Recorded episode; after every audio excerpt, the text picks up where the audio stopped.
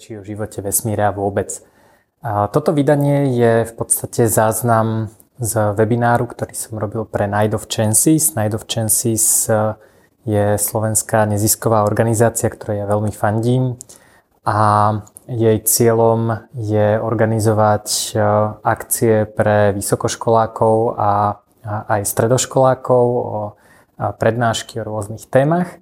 A bohužiaľ, osobné vydanie Night of Chances sa nepodarilo, pretože, pretože sme všetci v karanténe a akcie, kde veľa ľudí nefungujú, ale táto organizácia veľmi rýchlo zareagovala a, a zorganizovala online webinár pre študentov a bolo ich tam celkom dosť, bolo to veľmi, bola to veľmi zaujímavá skúsenosť. A čo... Um, Čo vám v tomto podcaste vysvetlím je, ako rozmýšľať ako hacker, ako sa na veci pozerať inak a v čom sa odlišuje hackerský mindset od rôznych iných, napríklad vedeckého a podobne. Kto ste čítali moju knižku Hackni sa, tak tam je to rozoberaté pomerne podrobne aj v texte. Ale ak si to chcete oživiť alebo mať nejakú inú perspektívu, tak je to dobrý nápad. Ešte predtým, než začneme, vám však chcem povedať o dvoch ďalších veciach. Jednak sme aj v Paralelnej Polis začali robiť online akcie a jednou z týchto akcií bol skill sharing v rámci biohacking meetupu, ktorý skončil tak, že som tri štvrtinu času rozprával ja, ale biohacking meetup vlastne bol o tom, čo robíme v čase krízy, to znamená, ako funguje prevencia, či si dávame nejaké suplementy a aké, čo robíme so strachom, so stresom a všetky takéto veci. Zároveň sme sa tam trošku venovali súkromiu, keďže vláda chcela prijať návrh zákona, ktorý by bol drakonický a umožňoval by vláde vlastne sledovať všetkých občanov. Takže to, to sme riešili tiež, či sa proti tomu dá niečo robiť a tak ďalej. Takže ak vás tieto témy zaujímajú, tak u mňa na blogu nájdete záznam z tohto meetupu, je anonymizovaný, ale nerozprávam tam iba ja, nie je to podcast, je to čiastočne diskusia, bavíme sa tam o dezinfekcii, v lampách a tak ďalej. Takže ak vás zaujíma, že čo robíme z pohľadu biohackingu, ako reagujeme na súčasnú krízu, tak sa to tam dozviete. Ďalšia vec, o ktorej chcem hovoriť, je trošku iný pohľad na krízu. Napísal som blog, čo robiť počas krízy, aké vlastnosti, aké schopnosti sú, sú vhodné alebo zaujímavé. Teraz v tomto podcaste krátko chcem ešte doplniť, pretože som hovoril hlavne o osobnom prístupe, to znamená, aké osobnostné vlastnosti, charakterové črty sú dobré, na čo sa pripraviť. A trošku som tam ľudí ukludňoval v tom zmysle, že veľmi pravdepodobne to neznamená, že teraz budeme mať milióny hľadujúcich ľudí na ulici, mám k tomu nejaké dôvody a grafy, pozrite si blog, linka je pod týmto podcastom alebo u mňa na blogu. Ale čo som chcel povedať, čo je podľa mňa dôležitejšie pre ľudí, ktorí podnikajú alebo sú aj zamestnaní, je ako vnímať vlastne tú sekundárnu finančnú krízu z pohľadu kariéry. A možno ste počuli veľa, veľa finančných gurús hovorí v súvislosti s krízou o čínskom znaku pre krízu, ktorý sa vraj skladá z dvoch znakov, a to je nešťastie a príležitosť. V skutočnosti to tak nie je. Ten, tie čínske znaky znamenajú niečo iné.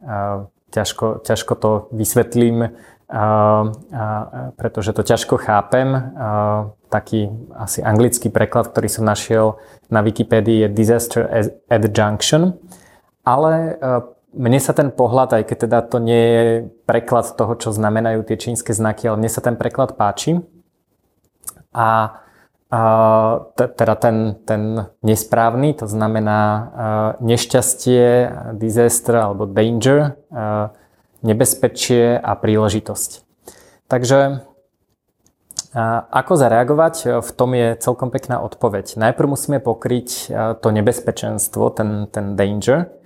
A to nebezpečenstvo pokrieme tak, že urobíme všetko preto, aby sme sa nenakazili, ak by sme sa nakazili, aby sme mali, a, a, mali ľahký priebeh, to, čo sa týka teda vírusu samotného, ale teda tá finančná časť je, a, ak máme rezervu, alebo ak si dokážeme rýchlo vybudovať rezervu, prípadne a nejakým spôsobom zabezpečiť to, aby náš biznis bol v pohode a aspoň prežil, ak vieme napríklad prerušiť nájomnú zmluvu na nejakú reštauráciu alebo niečo podobné, tak to je pokrytie toho, toho nebezpečenstva, tej, tej, toho nešťastia.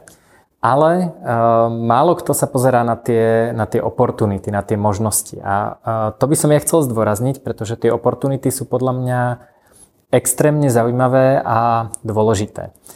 A, takže na, na tú krízu a, na trhu a, sa môžeme pozerať a, ako a, a, takým spôsobom, že niektoré produkty alebo služby, ktoré a, poskytujeme, ktoré vytvárame, a, tak nejaká časť z nich a, je, je po, po nejakej časti z nich je menší dopyt a po nejakej časti z nich je väčší dopyt.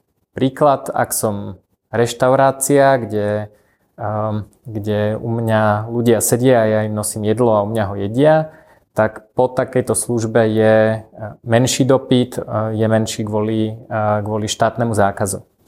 A ak som služba, ktorá robí online donášku jedla, tak po takejto službe je, je väčší dopyt, pretože ak si skúsite objednať Tesco donášku, čo som teda skúšal v Bratislave, tak na najbližšie tri týždne nemajú žiadny voľný termín, ale sú teda nejaké, nejaké náhradné možnosti.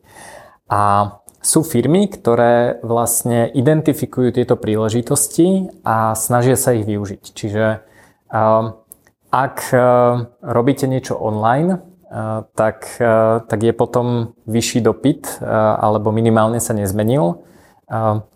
Za normálnych okolností samozrejme detaily môžu všetko meniť. Čiže pozerajme sa na to, že po čom je väčší dopyt. Ak viete zohnať rúška, ak viete ľuďom pomôcť dostať sa k jedlu, alebo zvýšiť zdravie, vyrobiť ochranné pomôcky, to sú všetko veci, po ktorých je nejakým spôsobom väčší dopyt.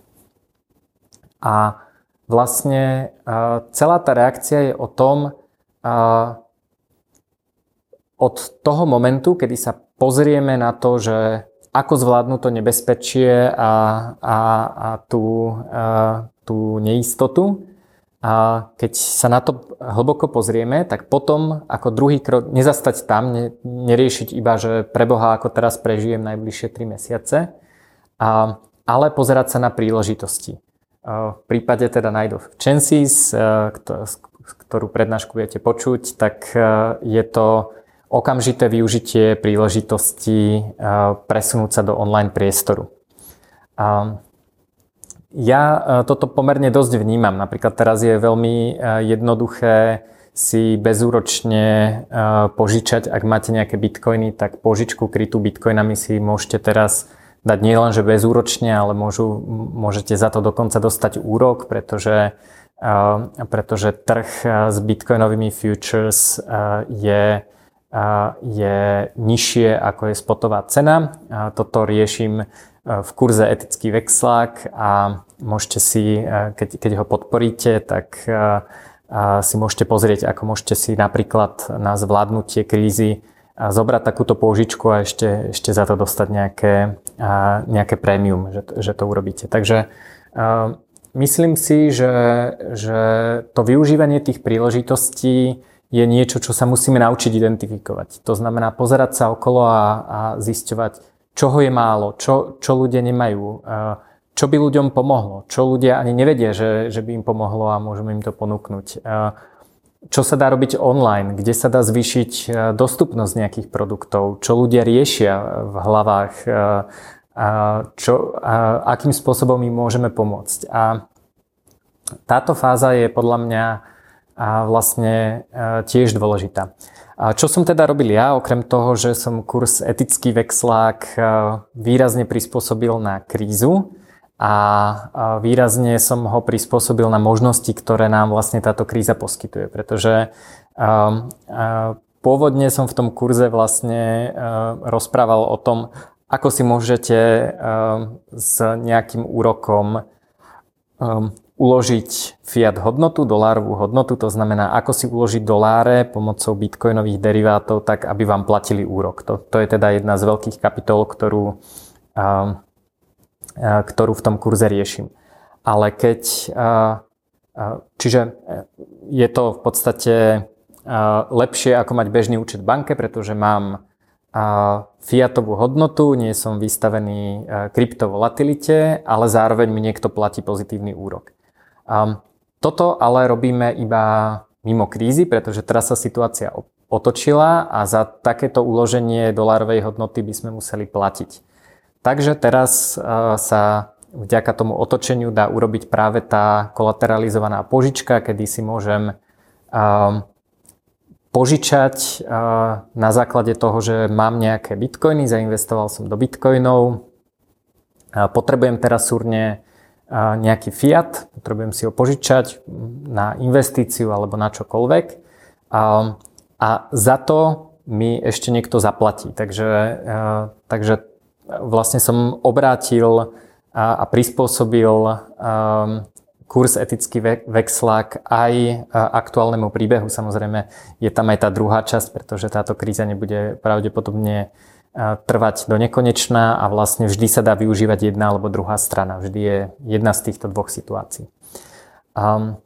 Čo som tiež začal robiť, je skúsil som dva experimentálne meetupy vo virtuálnej realite. Jeden pomocou platformy Mozilla Hubs, druhý pomocou platformy VRChat. Bolo to veľmi zaujímavé. Začal som používať helmu na virtuálnu realitu, konkrétne Oculus Quest, a vďaka tomu sa vlastne môžem stretávať s ľuďmi aj inak ako len cez videokol. A je to celkom zaujímavé, môžete sa prechádzať po rôznych priestoroch, môžete si tam kresliť všeličo, dávať do priestoru obrázky, videá a tak ďalej. Bola to veľmi zaujímavá skúsenosť. Ak pozeráte teraz video, tak tam sú nejaké obrázky z týchto dvoch meetupov, môžete sa porozprávať. Bolo to veľmi zaujímavé, pretože sme tam mohli filozofovať. Aký je rozdiel, teda okrem toho, že máte rôzne divné postavičky, ja som bol vo VRčete veľká muchotrávka a v Mozilla Hubs som mal takého robotíka s mojou tvárou, ktorá sa tak trošku priblblo tvárila.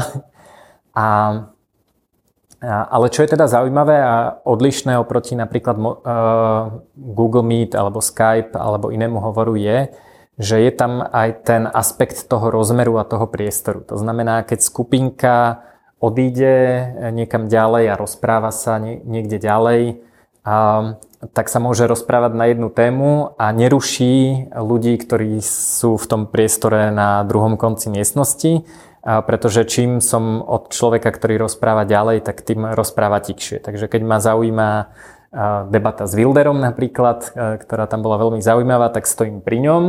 Keď sa chcem pripojiť k nejakej inej skupinke diskutujúcich ľudí, tak jednoducho v tom priestore prejdem inde. A do toho priestoru môžem dávať obrázky, YouTube videá, dokonca A dokonca stream z mojej kamery, takže, takže ma môžu aj naozaj vidieť aj, aj moju tvár. Takže je to veľmi zaujímavý prístup na rôzne networking akcie, na, na diskusie, na, na stretávanie sa. A mne sa veľmi páči, že môžeme experimentovať aj s takýmito vecami a, a vlastne na základe toho zvládať túto, túto novú situáciu. Takže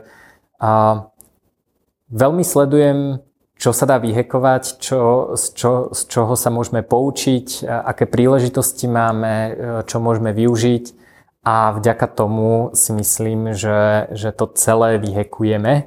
A teraz už na, a, a, prejdem na záznam z a, Night of Chances ohľadne hackerského mindsetu.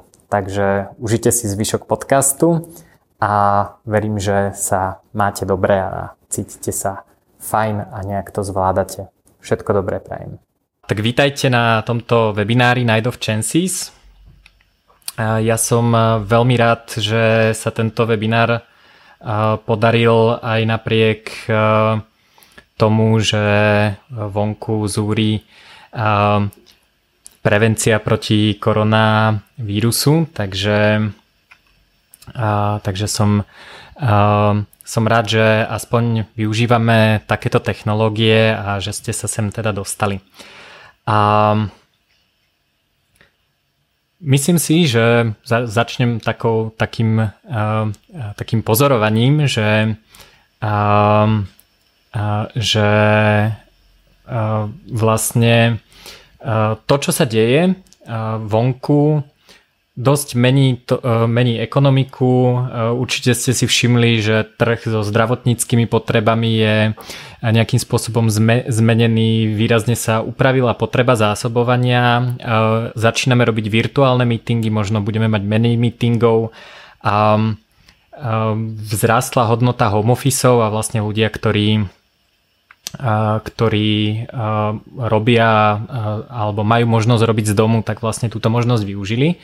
A začíname vlastne skúšať a experimentovať, a toto nie je teda prvý experiment so vzdialeným vzdelávaním. Decká majú domáce úlohy na školách, myslím si, že aj na vysokých školách je to, je to momentálne niečo, s čím teda ľudia experimentujú. A myslím si, že to môže dosť pomôcť ďalšej exponenciálnej technológii, ktorou je virtuálna realita. No a prečo to teda hovorím? Veľmi dúfam, že táto situácia nebude trvať príliš dlho, ale podľa mňa je fajn sa pozerať aj na tie, na tie iné aspekty toho, čo sa deje a vlastne vnímať hodnotu v tom, že môžeme môžeme vlastne využívať tieto technologické možnosti a vlastne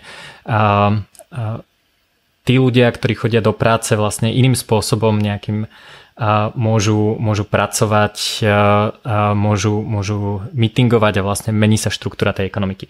No a to vlastne súvisí s témou a A tá téma bude hacking, ale ešte predtým, ako, ako si tú tému presne povieme, tak vám chcem povedať, že otázky mi môžete písať cez Slido. Na, stačí, keď pôjdete na slido bodka com a zadáte en o cé, tuto, kde je tá mriežka, kliknete join a na záver vlastne prejdem všetky, všetky otázky. Vidím aj YouTube chat, takže som veľmi rád, že aj tam niečo píšete, ale ten scrolluje príliš rýchlo, takže nedokážem paralelne aj rozprávať, aj, aj sa pozerať na, na ten YouTube chat, takže um, ale môžete písať otázky aj tam a niekto z Night of Chances ich um, snáď prepíše do toho, do toho slajda. A, takže prečo hacking? Ja som napísal takúto knižku, volá sa Hackni sa a táto knižka sa venuje hackerskému mindsetu z rôznych pohľadov, ale vlastne pozerá sa na to, že čo je to vlastne hacking, ako, um, v čom sa odlišuje vlastne rozmýšľanie napríklad vedca, um, možno programátora a vlastne každých, um, všetkých týchto uh, povolaní od uh, rozmýšľania hackera. No a potom sa tam vlastne pozerám na to, že ako môžeme tieto hackerské techniky aplikovať na svoje telo, to, tým získame biohacking na zvyšovanie svojej slobody, to je to, čo sa vlastne prejavilo teraz, že vlastne ľudia, ktorí majú, ktorí si zabezpečili zvýšenú slobodu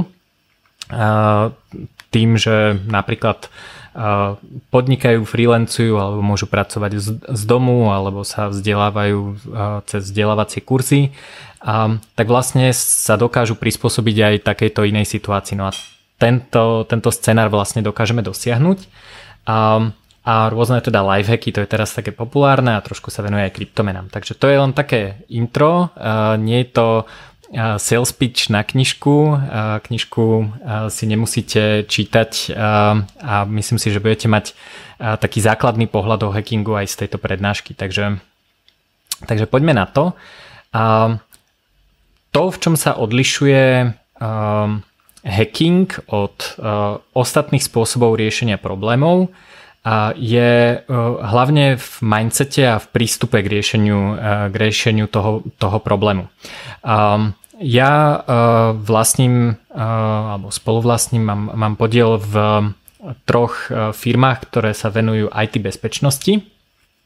A tam je to veľmi zaujímavé, že keď chcete do práce dostať hackera v oblasti í té teda, tak vlastne hacker a programátor majú do veľkej miery veľmi podobné technické znalosti. Keď ten hacker má hackovať webové stránky, musí ovládať webové technológie, musí rozumieť JavaScriptu, há té em el, musí, musí vedieť, ako funguje protokol há té té pé, aké sú tam nejaké, nejaké špecifiká. Čiže dalo by sa povedať, že vlastne hacker a programátor je tá istá funkcia, len tie svoje znalosti používa inak. A čo je zaujímavé, že vlastne hackeri majú úplne iný prístup k riešeniu problémov. A je to teda v tom mindsete, v tom nastavení mysle. A nie je to o tom, že nejaký z tých mindsetov by bol dobrý alebo zlý. Samozrejme, programátori sú super v tom, že dokážu na základe zadania vytvoriť nejaký produkt, ktorý tí užívateľia dokážu používať, takže to je, to je podľa mňa super schopnosť v dnešnej dobe. A ten hacker sa na to pozerá vlastne trošku inak. Ten hacker sa nepozerá na to, ako vytvoriť aplikáciu, ktorá ktorá je použiteľná a stihnú ju dodať na čas a v budžete a tak ďalej. Ale práve naopak sa pozerá na to, že kde je zraniteľná, kde sa do nej dá nejakým spôsobom obrazne povedané pichnúť a ona spraví niečo iné, ako na čo bola určená. Takže, um, takže um, to je teda taký, taký ten základný rozdiel. No a poďme si to teda ešte trošku rozobrať na drobné, že v čom je teda ten mindset iný. Takže uh, asi uh, väčšina z vás uh, študuje na vysokej škole a, a predpokladám, že uh, ste prišli do styku s vedou. A veda vlastne má taký taký postup, že vychádza z falzifikovania hypotéz alebo hľadania nejakých štatistických súvislostí.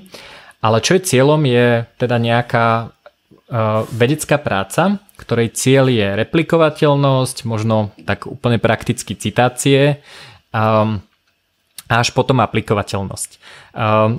To ne, nemyslím nejak v zlom, je ale veľký rozdiel, že či niekto napíše diplomovú prácu alebo, alebo PhD prácu, ktorej prílohou je nejaký program, ktorý ostatní ľudia ledva skompilujú a úplne niečo iné je ako užívateľský dostupný produkt a, a tak ďalej. A čo je pri vede zaujímavé, že veda sa snaží vlastne nachádzať nejaké všeobecne aplikovateľné princípy. A hacker toto nerobí.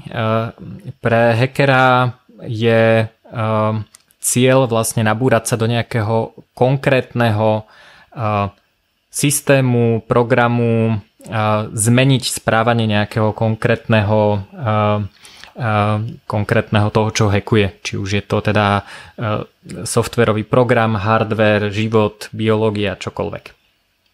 Takže ten rozdiel je teda v tom, že, že, že hackeri sa nutne nesnažia zovšeobecňovať, potom sú teda princípy, ako sa tie hacky nejakým spôsobom zovšeobecniť dajú, ale proste cieľ je nejakým, nejakou drobnou intervenciou, nejakým drobným experimentom vlastne pozmeniť to správanie pre jedného človeka alebo pre jeden ten, ten konkrétny systém. Čiže zjednodušene povedané, hackeri sa v pohode uspokoja so vzorkou n rovná sa jedna. Biohackeri sú n rovná sa jedna moja biológia, moja produktivita, moje zdravie. Hacker, ktorý napadá í té systém, tak je spokojný a vlastne jeho práca skončila vtedy, keď vyskúša všetky možnosti, ako sa nabúrať do jedného konkrétneho systému. Nemusí ako nájsť nejakú všeobecne platnú zákonitosť. Je to, je to vlastne prístup, hacking, kde sa snažíme ten problém vyriešiť čo najrýchlejšou cestou. Čiže tak obrazne povedané, môžu z toho stále trčať kábliky, môže to byť zlepené lepiacou páskou a tak ďalej. Sice mnohé diplomovky takto vyzerajú, ale teda aj tá profi veda vyzerá asi trošku inak ako, ako bežná diplomovka. Ale ako cieľ je teda ukázať funkčné riešenie a vytvoriť funkčné riešenie. Nemusí byť pekné, nemusí byť minimalistické, ako veľa hackov je naozaj zbúchaných na kolene a vyzerajú zvláštne. A replikovateľnosť riešime až dodatočne, čiže keď to chceme nejakým spôsobom zdokumentovať, pochváliť sa o tom, zverejniť kód na GitHube alebo čokoľvek.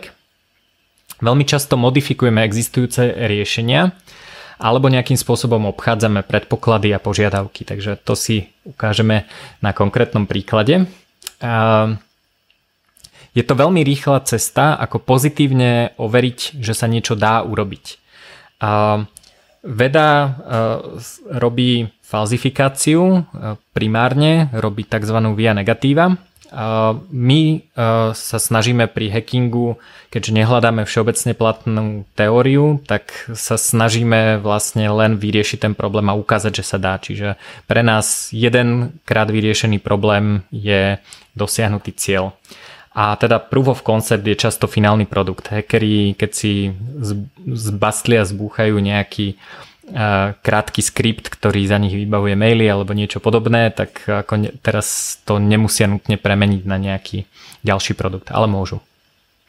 A, takže tých pár prístupov k hackovaniu je uh, experimentovanie. To znamená, uh, že uh, namiesto toho, aby človek vymýšľal, či nejaké dané riešenie bude fungovať, teoretizoval, čítal knižky a tak ďalej, tak v prvom rade je to teda experimentálny prístup, čiže skúšanie. Aj í té hacker, ktorý útočí, um, útočí do systémov, tak, uh, útočí na systémy, tak vlastne uh, to nie je teoretizovanie, vždy je to teda experiment a skúšanie. Čiže keď niečo hackujem, tak musím niečo vytvárať, musím, uh, musím niečo, niečo robiť. Nie je to nejaká teoretick- nie je to teoretické cvičenie. Um, takže tuto vidím uh, uh, v čete, že uh, niekto povedal, že väčšina hackerov sú škodná. A nesúhlasím veľmi výrazne. A my napríklad v, našej, v našich firmách pracujeme s etickými hackermi a, a naozaj dobrí hackeri vlastne veľmi málo kedy chcú riskovať to, že by robili niečo zlé alebo nelegálne alebo mali, ako nejaký, mali nejaké zlé úmysly.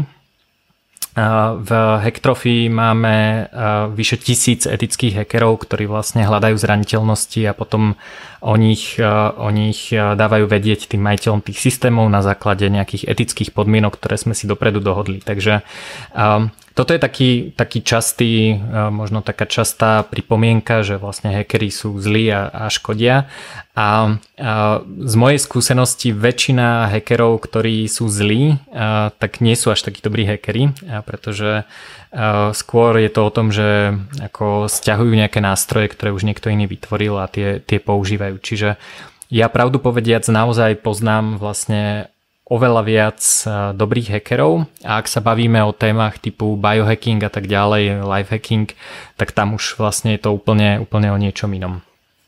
Dobre, takže naspäť ešte k tým prístupom. A optimalizácia na rýchlosť učenia a, alebo rýchlosť získania nejakej odpovede na nejakú otázku.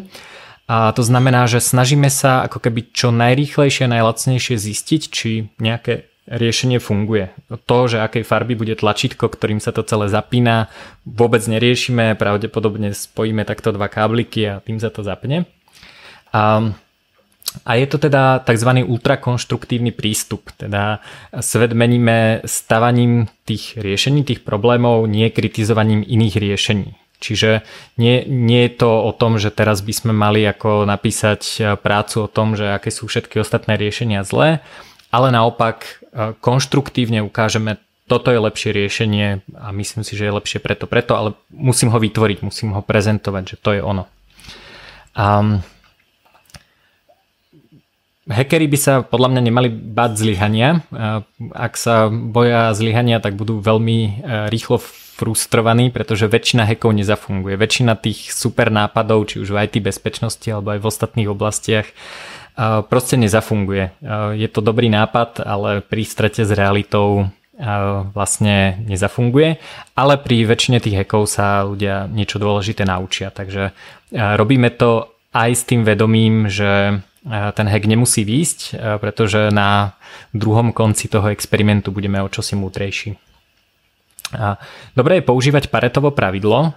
To je taký môj dobrý hack na prokrastináciu, pretože snaha o perfektné riešenie je základom prokrastinácie, pretože perfektné je fakt ťažké dostať sa k tomu, že Že, že naozaj vytvorím ako keby finálny produkt, to je nie, väčšinou niečo strašne vzdialené. Takže, um, takže lepší prístup je vlastne uh, používať jednak Paretovo pravidlo, ale jednak vlastne robiť aj to, čo mi ide dobre, alebo v čom sa viem aspoň posunúť realisticky. Takže uh, dobré je hľadať uh, také riešenie, ktoré za dvadsať percent úsilia prinesie osemdesiat percent úspechu.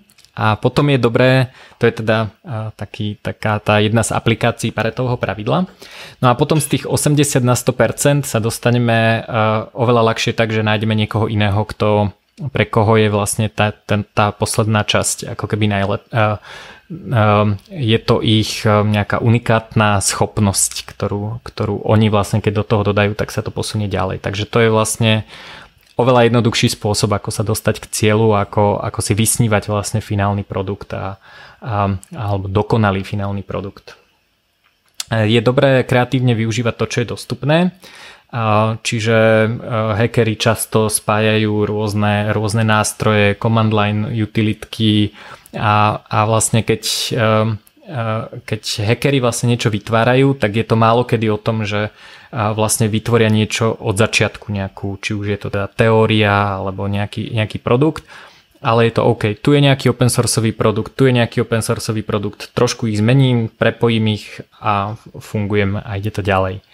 A čo je na hackerskej komunite super, je, je to, že, že tá komunita si vlastne vymieňa tieto postupy. Ja som napríklad teraz videl, keď už je téma koronavírus, nejakí, nejakí makery začali publikovať tri dé modely na výrobu kartridžov na filtre spolu s návodom, ako sa dá spraviť vlastne kvalitný filter na respirátor. Začali vyrábať komponenty do mask, začali, začali vlastne dizajnovať to, že keď nebudeme mať dostatočné množstvo tých másk alebo respirátorov, tak vlastne hackeri ich môžu produkovať lokálne na tých tri dé tlačiarniach. Ono je to zatiaľ stále pomalé, ale je to presne o tom, že, že niekto vypublikoval, aha, ja som spravil, tu je tri dé model kartridža, ktorý teda sa podobne ako, ako ten filter samotný môže používať iba jednorázovo, potom sa musí vlastne vyhodiť, lebo môže byť kontaminovaný, alebo teda musí sa najprv nejakým spôsobom vyčistiť. A ľudia vlastne už skúmajú, že OK, tu je model, ale tri dé tlačiareň ho tlačí desať hodín, tak čo sa na ňom dá zmeniť, aby sa dalo rýchlejšie vytlačiť a tak ďalej. Ja som napríklad zistil, že moja obľúbená sociálna sieť nie je Twitter, Facebook ani Instagram, ale GitHub. A to je vlastne sociálna sieť, kde ľudia všelijaké takéto hacky zverejňujú a nemusia to byť teda len programy, môže to byť všeličo iné. A taký pekný príklad, v Paralelnej Polis sme prišli na to, ako sa dá veľa aspektov svadby, normálnej svadby, zreplikovať mimoštátny systém rôznymi privátnymi kontraktami, verejnými listinami a tak ďalej. A to sme zverejnili. Čiže, čiže produkt, ktorý môžete dať na ten GitHub, na tú sociálnu sieť, taký ten hack takého toho obmedzenia toho, čo je to manželstvo, Um, tak, uh, tak to je vlastne ako právny dokument a ten, ten tiež môžete zverejniť na GitHube. Takže A to je fajn a tá komunita je super a odporúčam. A to je mimochodom jeden z dôvodov, prečo je dobré byť etický hacker, pretože etickým hackerom sa do tej komunity zapája oveľa ľahšie, nemusia sa skrývať ani nič podobné. A, takže a, ako si vyberáme problém, ktorý riešime, tak hackeri teda vždy a, sa snažia, ako som hovoril, riešiť konkrétny problém alebo niečo, čo vyrieši problém pre malú skupinu ľudí. A, To znamená, snažíme sa ten problém vždy vyriešiť najprv pre seba, nie pre celý svet. Čiže toto som už hovoril.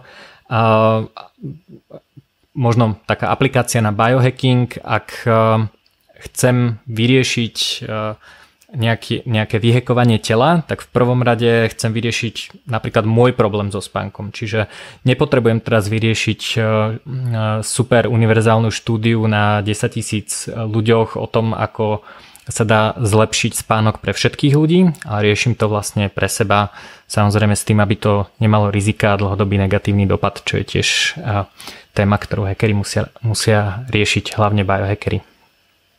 A ak vlastne neviem ten problém vyriešiť úplne, tak je otázka, že ako sa viem priblížiť k tomu riešeniu. Ja som teda vyštudoval matfiz a matfizáci sú matematickí perfekcionisti a proste buď riešenie mám alebo nemám, ale uh, vieme sa k nemu nejakým spôsobom prepracovať cez vyriešenie, vyriešenie podproblémov a tak ďalej. Toto nie je rozdiel teda oproti iným prístupom, ale, ale vlastne inšpirácia. Veda tiež uh, veľmi často problém rieši tak, že si ho rozdelí na menšie problémy a vyrieši najprv tie. Uh, takže ako uh, hľadáme to riešenie, čiže na, teraz sme si povedali, že ako, ako si vyberáme problém a teraz ako hľadáme to riešenie toho problému. Tak uh, dobré je, uh, hackeri robia také, také všelijaké uh, neštandardné pokusy, uh, tak uh, otázka je, ako sa vieme dostať k tým neštandardným pokusom. Takže prvá otázka je, uh, ktorú si môžeme položiť, čo robia všetci a prečo všetci v zmysle, všetci, ktorí majú tento problém a snažia sa ho vyriešiť, čo títo ľudia robia a prečo ich riešenia nefungujú. To znamená uh, pochopiť, že prečo tie alternatívne riešenia, ktoré doteraz ľudia skúšali, nefungujú. Skúšať dookola tie isté veci a čakať rôzne výsledky je šialenstvo. Ďalšia otázka je, že či sa dá použiť riešenie z nejakej úplne inej oblasti. Tu mám zo pár takých veľmi zaujímavých príkladov. Možno poznáte firmu Intellectual Ventures, asi ju nepoznáte podľa názvu, ale pravdepodobne podľa výsledkov. Je to vlastne firma, ktorá rieši zásadné závažné problémy, je financovaná nadáciami, vrátane nadácie Billa a Melindy Gates a, a oni vlastne riešia všeličo, ako, ako znovu použiť spálený jadrový odpad a tak ďalej. No ale riešili napríklad otázku, ako odstrániť z tejto planéty maláriu a čo táto firma robí vlastne inak je, že, že nehajruje, ne, nenajíma len super biológov, lekárov a expertov, ale práve najala hackera, ktorý robil útok na protokol T L S. Protokol T L S poznáte, ak používate internetový prehliadač a idete na stránku, ktorá začína https dvojbodka lomitko lomitko, čiže šifrovaný prístup. Um, tak tento protokol uh, uh, Transport Layer Security vlastne zabezpečuje ten šifrovaný prenos toho, uh, toho H T T P S spojenia a niektoré verzie predchádzajúce mali veľmi vážne bezpečnostné zraniteľnosti. No a práve hacker, ktorý našiel jednu z týchto bezpečnostných zraniteľností, zrazu začal um, hľadať spolu s tými lekármi a biológmi uh, riešenie na maláriu.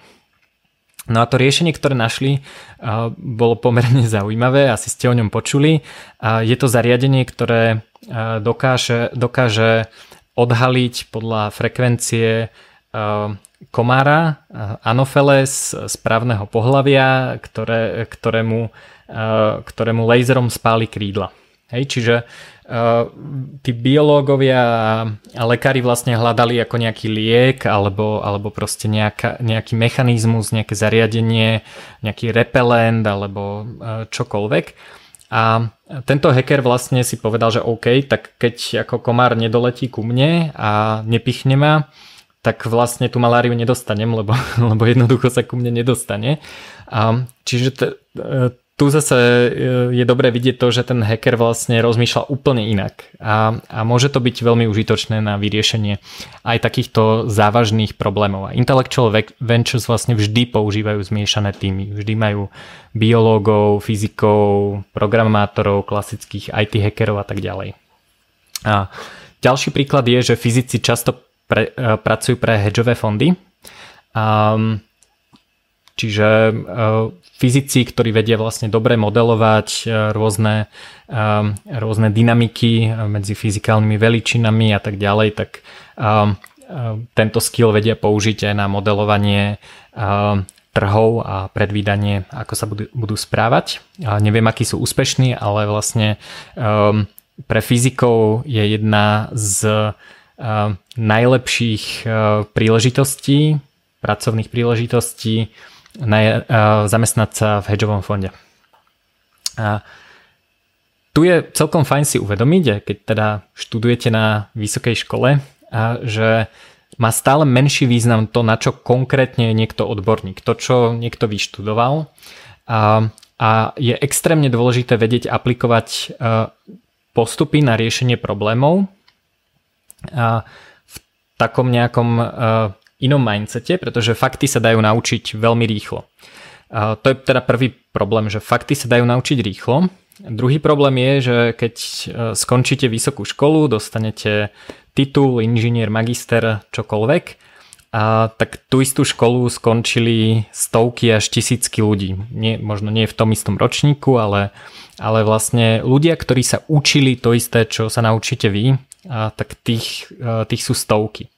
Ale ak hľadáte programátora, ktorý vie hackovať a zároveň trošku rozumie biológii a trhom a má skúsenosti s kryptomenami, tak takého nájdete, ja neviem, od jedného do desať možno. Um, a o, ešte zaujímavejšie je vlastne vytvoriť si také, t- takýto, takýto níž a uh, vlastne uh, prepojiť to, čo sa naučíte, s vecami, ktoré vás okrem toho zaujímajú, a vlastne nebyť nejaký taký všeobecný odborník v nejakej, v nejakej oblasti, ale vlastne prepojiť niekoľko tých oblastí. Samozrejme, ako hovorím veľmi často a rád, um, to je len jedna z ciest. Samozrejme, ako keď budete najlepší jadroví fyzici na Slovensku, tak uh, to asi má tiež um, pozitívne benefity aj pre vás, aj pre, uh, pre celú spoločnosť. A ďalšia otázka je, že či sa problém dá úplne obísť. Hej? Čiže uh, taký môj obľúbený príklad je, že, že uh, veľa, veľa etických hackerov, keď uh, robia teda penetračný test, uh, test prieniku do nejakej siete, tak sa snaží hackovať firewall alebo obchádzať nejaký web application firewall a tak ďalej. Pričom väčšinou je oveľa jednoduchšie proste vojsť do budovy a pichnúť kábel do ethernetovej siete a, a už som za firewallom. Vlastne obídem ho normálne fyzicky, čiže naozaj ho doslova, doslova obídem. A Takže, takže to je teda jeden pohľad možno na, to, na také vybudovanie intuície. Veľmi často je problémom nejaké štátne obmedzenie. Napríklad ja dosť často chodím do Panamy. Panama je jedna z krajín, kde je dovolené používať embryonálne kmeňové bunky. To znamená, že ak buď potrebujem použiť embryonálne kmeňové bunky, alebo, alebo je to oblasť, v ktorej by som sa chcel nejakým spôsobom vzdelať alebo ísť dopredu. A, a u nás je to zakázané, tak veľmi jednoduché riešenie tohto problému je kúpiť si letenku do Panamy, teda keď skončí karanténa. A, takže to je vlastne ďalší možno taký pohľad, tak, takéto budovanie intuície, že ako obchádzať celé kategórie problémov. A ďalšia otázka je, že v čom robí chybu nejaké konvenčné riešenie, čiže či to nie je len nejaký zvyk alebo zotrvačnosť. E, e, typický príklad e, môže byť e, napríklad, e, napríklad Uber, e, že sme zvyknutí na to, že ľudí vozia taxíky a majú, e, majú e, tabuľku, ikonku s nápisom taxi. Ale možno je to len preto, že sme na to zvyknutí a možno, možno vlastne sa to dá robiť úplne inak. A vlastne obísť ako keby celú, celú kategóriu problémov nejakých dispatchingov a tak ďalej. A ďalšia otázka na, na hľadanie riešenia je, že čo ak by nepra- neplatili predpoklady. Takže v í té hackingu, tí čo študujete í té, tak tomuto budete veľmi pravdepodobne rozumieť. Keď máte formulár, kde je položka pre dátum narodenia, čo sa stane, ak tam dáme namiesto dátumu narodenia sedem gigabajtov náhodných dát? Väčšinou stačí menej teda. A, a ono to znie teda na prvý pohľad ako blbosť, ale vlastne toto je jeden, jedna z úplne bežných chýb, vďaka ktorému nájdeme riešenie, ako sa dostať do nejakého systému. Že keď programátor nepredpokladá, že nejaký človek by bol taký bláznivý, že keď, mu, keď, sa má, keď sa ho niekto opýta na dátum narodenia, tak mu ako odpoveď dá čokoľvek dlhšie ako osem znakov. Ale môže sa to stať a vlastne je to, je to jeden zo spôsobov, ktorý, ktorý používame. Takže aké sú predpoklady? Čo ak by neplatili? Či to niekto overuje? No a potom, ako sa dajú tieto predpoklady netradične splniť? Tak to je zase môj obľúbený príklad, že nepáči sa mi, že máme povinnú vojenskú službu alebo odvodovú povinnosť, aj keď nemusíme ísť teda na, na tú povinnú, povinnú vojenskú službu, tak stále sme vlastne vojaci v zálohe, teda muži. A, a dajú sa nejako splniť alebo v tomto prípade nesplniť tie predpoklady, ak nechcem byť, byť ako povinný vojak. Tak si prečítam, čo to znamená, a vojakom je muž, ktorý je občan Slovenska v nejakom veku a má trvalý pobyt na Slovensku. Takže čo sa dá spraviť je buď nemať trvalý pobyt na Slovensku, to sa robí veľmi jednoducho, prídete na, na mestský úrad alebo obecný úrad, kde máte trvalý pobyt a poviete, že sa sťahujete preč a už nemáte trvalý pobyt a nemusíte mať trvalý pobyt inde. V tom momente už sa vlastne nekvalifikujete ako človek, ktorého môžu odviezť na vojnu. Druhá možnosť je zmeniť si pohlavie. To sa musí robiť samozrejme oficiálne. Tu upozorňujem, že ženy, ktoré si zvo- zmenia pohlavie na muža, tak im vzniká odvodová povinnosť, takže treba si na to dávať pozor. No, čiže keď sa mi niečo nepáči, tak sa pozriem vlastne, aké sú predpoklady a či ich môžem nejako netradične, divne vyhekovať. Um, ďalšia dobrá otázka na hacking je, že čo keby sa existujúce riešenia vôbec nedali použiť. Hej, že keby som napríklad mal s niekým konflikt a teraz uh, len mentálny experiment, neexistuje súd. Nemôžem sa ísť súdiť, lebo súd proste nie je. Čo by som robil? Uh, možno existujú nejaké nejaký človek alebo niekto, komu obidve strany dôverujú a dokáže ten konflikt rozhodnúť. Môžeme sa zamyslieť nad tým, že možno existuje nejaká komunita, do ktorej obidve patríme a ten na riešení toho, toho konfliktu by sa mohla podieľať. Možno môže existovať nejaký iný spôsob vynútenia toho riešenia, napríklad pomocou reputácie. Toto napríklad robí Uber, že spory, alebo dokonca aj Airbnb, že spory medzi tými participantmi v tej zdieľanej ekonomike nerieši alebo veľmi málo kedy, úplne zanedbateľné množstvo tých prípadov sa dostane na súd, pretože Uber aj Airbnb majú reputačný systém a majú kopec iných spôsobov, ako vlastne riešiť tieto konflikty, dokonca to riešia aj poistkou a tak ďalej. Čiže um, toto, že, že zamyslím sa nad tým, že čo ak by sa to, čo robia všetci ostatní, vôbec nedalo, a takže čo iné by sme mohli robiť, a z toho väčšinou prichádzajú nejaké dobré nápady na, rie, na riešenie, na hacky. A potom taký môj obľúbený hack je, že skúsme to ešte viac pokaziť, že ako sa vlastne to existujúce riešenie správa, keby sme ho zhoršili alebo mu nejakým spôsobom sťažili podmienky.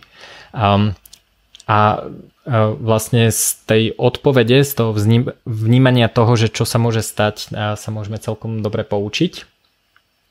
No a potom teda je otázka, že či sa dá postaviť úplne nové riešenie. Um, takže uh, vlastne úplne ako keby odignorovať to, že teraz poďme zlepšovať existujúce riešenia, ale skúsme vlastne vytvoriť úplne nové riešenie a, a to je často oveľa rýchlejšie ako opravovanie nejakých starých riešení. Hlavne vďaka technológiám, že, že Uber a Airbnb vznikli aj vďaka tomu, že tie technológie, že každý má v ruke mobil a dokáže a dokáže vlastne s ním, má ho pripojený na internet a dokáže si to auto zavolať, to sa niekedy nedalo. Takže to postavenie nového riešenia je vlastne často oveľa lepšie. No a teraz si to poďme vyskúšať na nejakom konkrétnom prí, príklade. A, a veľa ľudí teda hovorí o, a, o slobode, aj v, moj, v mojej knižke sa venujem slobode. A skúsime sa pozrieť na nejaké a, životné lifehacky na zvýšenie slobody. A sloboda je taká, taký, taký dosť široký pojem, každý si pod tým predstavuje niečo iné.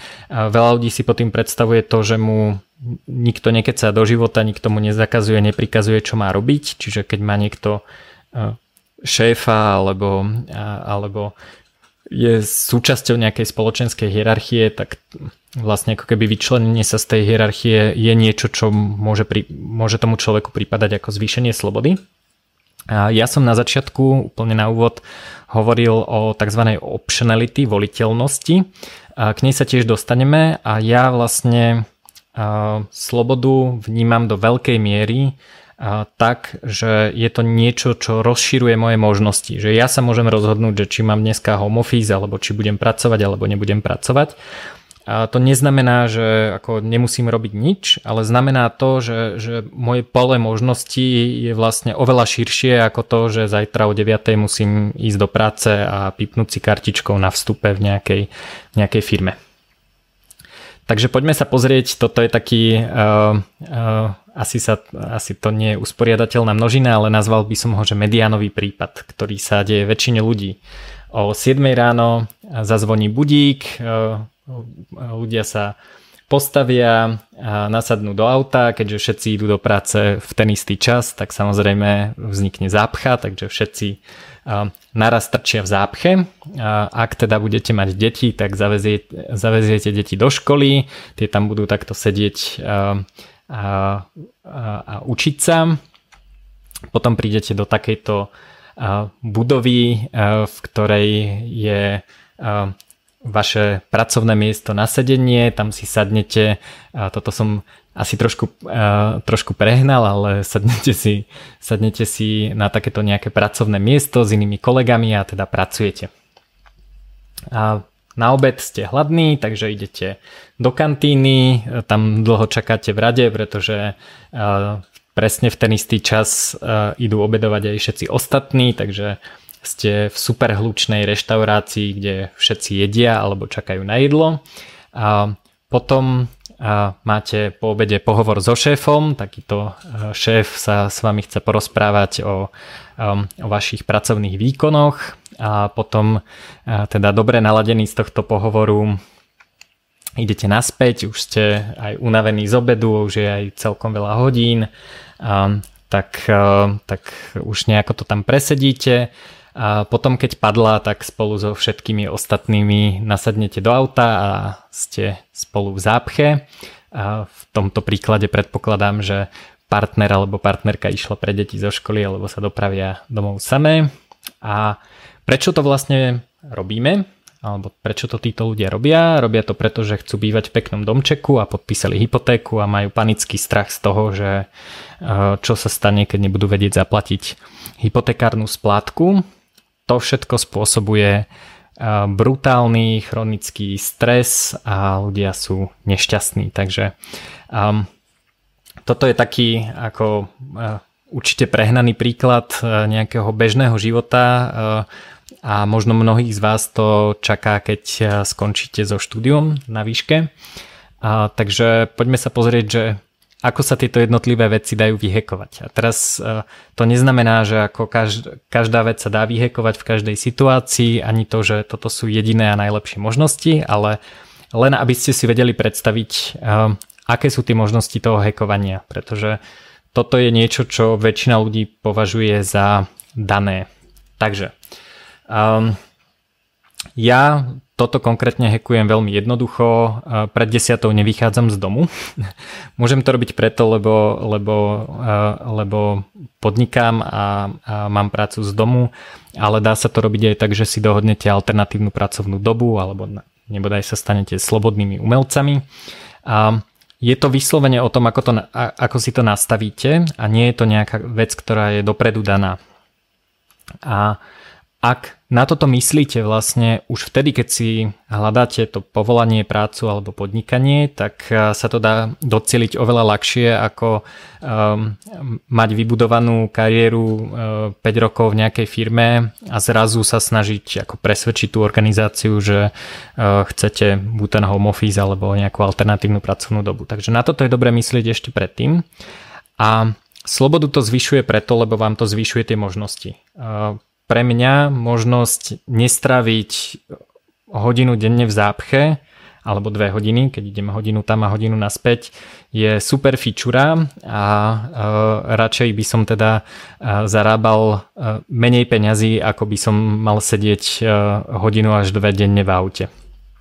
A čo s tými deckami? Tak decka e, často chodia do povinnej školy, e, existujú už ale rôzne alternatívne formy vzdelávania, napríklad online kurzy, takže, takže si to môžeme vyskúšať. Homeschooling, unschooling, toto sa väčšinu z vás, väčšiny z vás ešte asi netýka, takže nebudem o tom hovoriť detailnejšie, ale existujú iné možnosti, ako odviesť dieťa do školy a nechať ho tam na vyučovaní sedieť v lavici.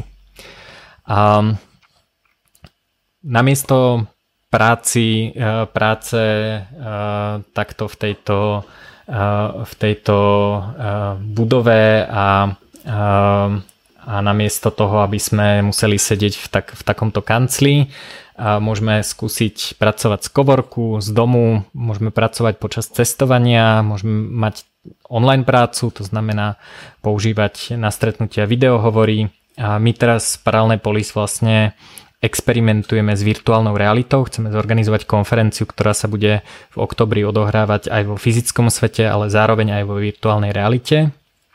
A zároveň sa snažíme uh, testovať tieto technológie, pretože vo virtuálnej realite budeme mus- môcť robiť meetingy, budeme v nej uh, možno uh, môcť uh, robiť takéto prednášky, akcie a množstvo iných vecí. Takže to sú všetko možnosti, vravím, nie je to pre každého, ak niekto je lekár, tak ako úplne to až tak nezafunguje, aj keď poznám aj lekárov, ktorí robia z domu a, a, a teda funguje to, ale keď je niekto chirurg, tak samozrejme to nemusí fungovať, ale možno pre mnohých z vás je toto riešenie, len ho treba hľadať, to nie je, že teraz sa ako objaví pred vami. A čo sa týka toho obedu, tak na toto mám ja super hack a to je proste na obed nejesť. Je to, je to podľa mňa veľmi zdravé, trénuje tú metabolickú flexibilitu, má to kopec iných benefitov, zlepšuje to zdravie, je na to kopec štúdií, zvyšuje to produktivitu, môžete sa namiesto obeda prejsť po vonku. Ak by ste teda nechceli ísť do prerušovanej hladovky, tak samozrejme môžete si doniesť obed z domu, môžete si objednať obed cez nejakú apku alebo cez donášku, ten vám môže prísť aj predtým, ako teda všetci sa vyhrnú na obed a môžete sa teda v kľude najesť za, za pár minút a potom fičať. Takže um, boss, tak boss sa dá vymeniť tak, že sa stanete freelancermi alebo nebudete um, fungovať v hierarchickej štruktúre, ale fungovať v uh, podstate takejto node first, uh, ja to volám, a to je, uh, uh, to je štruktúra, kedy vlastne skupina ľudí spolupracuje bez toho, aby mali nejakú, nejakú spoločnú firmu a spoločnú hierarchiu. Takže uh, poviem príklad. Písal som knižku, neznamená to, že teraz musím zamestnať editora a grafika, ale som nejakých poznal, dohodol som sa s nimi a vlastne interagujeme úplne na bežnom princípe. Objednal som si to, že mi uh, Mariana zeditovala knižku, uh, Emo mi spravil grafiku a vlastne vôbec som nemusel v tomto celom mať hierarchickú štruktúru, ale to neznamená, že musím robiť sám. Môžem spolupracovať s ľuďmi. Takže uh, tá poobedná, uh, poobedné sedenie v kancli. Čítal som takú zaujímavú štúdiu, že ľudia sú v práci produktívni často menej ako štyri hodiny, uh, čo znamená, že uh, ak nie som produktívny v práci, tak z tej práce idem domov, pretože ak nič nevytváram, tak je zbytočné, aby som tam sedel. Um, Zase, treba si to nejakým spôsobom zariadiť, dohodnúť, ale ja osobne, keď už cítim, že nič nevyprodukujem, že nie som produktívny, tak si oveľa radšej čítam nejakú knižku alebo sa venujem niečomu inému, učím sa alebo robím nejaké iné projekty alebo oddychujem. No a tá hypotéka, tak na to je tiež kopec hackov. Namiesto úveru si môžeme našetriť. Možno si nemusíme zobrať úver a môžeme si prenajať bývanie, môžeme sa presťahovať do krajiny alebo do mesta s nižšími cenami a zarábať v drahšom, napríklad cez internet, a bývať v lacnejšom. A potom existujú takéto malé domy, ktoré sa volajú tiny house, ktoré si väčšina ľudí po nejakom šetrení môže dovoliť a nemusia si vlastne tú hypotéku brať a sú spokojnejší, lebo nemajú na krku hypotéku a majú vlastne veľmi fajn, pohodlné, hipsterské, lacné bývanie. Niektorí ľudia takto bývajú v karavane, to je tiež možnosť. No a ten stres sa dá vyhekovať cez biohacking, ale o tom už nebudem až tak veľa rozprávať. Ale teda je dobré riešiť, riešiť to vyvolávaním nejakého akutného stresu a treba sa na to pozerať. Takže, takže to je také, také intro a už tu mám len posledné, posledné dve veci. A potom sa môžeme baviť o otázkach. A vidím, že celkom píšete, takže som rád. A, a, takže jedna, jedna vec je, povedal to môj kamarát Duki Plichta, že on si myslí, že podnikateľ má vlastne lepší rizikový profil. Veľa ľudí si myslí, že á, keď idem keď podnikať, tak vlastne idem do brutálneho rizika a neviem, čo so mnou bude a tak ďalej. A, a myslím si, že, a, že a je to do istej miery opačne a vysvetlím prečo. A zamestnanec vo firme má obmedzený upside, a to znamená, že, že nech robí, čo robí, tak ako možno dostane nejaké bonusy, a, ale väčšinou teda zarába výplatu. Ale vlastne nikdy sa mu nemôže stať, že by zarobil desaťnásobok. Je to, je to vždy obmedzené nejakým, a, nejakým tým odmeňovacím systémom v tej firme. A downside, to je to, čo si teda väčšina zamestnancov myslí, že ho nemajú, že proste mám výplatu a tam mi príde, či sa firme darí alebo nedarí.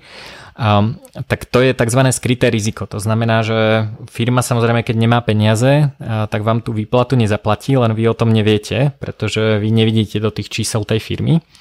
Um, takže downside je, že mi vlastne tá firma nezaplatí nič a ja o tom ani neviem, ani to možno v nejakých situáciách neviem predpovedať.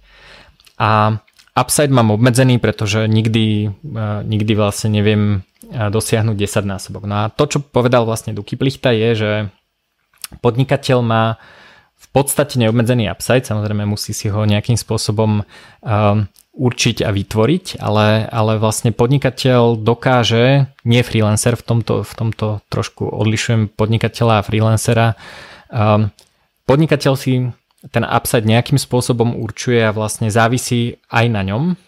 A downside pozná, vie ho riadiť, pretože on vidí do toho, ako tá firma funguje. Takže toto je taký podľa mňa dobrý mentálny hack a hovorím vám to špeciálne preto, že veľa z vás asi už popri škole pracuje alebo po škole pôjde pracovať, že že myslím si, že ľudia to majú, toto konkrétne majú ľudia v hlave nastavené presne opačne, že, že majú pocit, že keď chcú istotu, tak idú sa zamestnať, ale je to istota toho, že nebudem nikdy zarábať príliš veľa a, a nemám vlastne istotu toho, že čo, čo keď sa niečo pokazí. A podnikateľ to má opačne. No a podnikanie sa od iných tých foriem práce líši najmä prácou s rizikom, takže To, to je ten, ten hlavný, hlavný rozdiel. Optionality, teda tá voliteľnosť alebo nejaká forma slobody je niečo, na čo môžeme v živote pracovať. Je to niečo, čo si vieme vyhekovať. Nikomu to nespadlo z neba, je to, je to niečo, čo musíme vytvoriť. Ja teraz hovorím, že, že je to súčasť mzdy v úvodzovkách. Že ono nám to nepríde na účet, ale to, že, že do tej práce napríklad v špeciálnej systémy, v špeciálnej situácii pandémie a, a to, že ja neviem, deti nemôžu ísť do školy, takže by som s nimi mal byť doma. A tak v týchto špeciálnych situáciách vlastne je to nejaká odmena, ktorá mi síce nepristane na účte, ale môžem ju využiť. Len, len musím na nej nejako dopredu pracovať, aby som sa k nej dostal. Čiže um, takže keď idete na pohovor do zamestnania, alebo keď si hľadáte a vytvárate nejakú svoju kariéru, či už je to teda podnikanie alebo zamestnanie, tak sa nepýtajte len, že...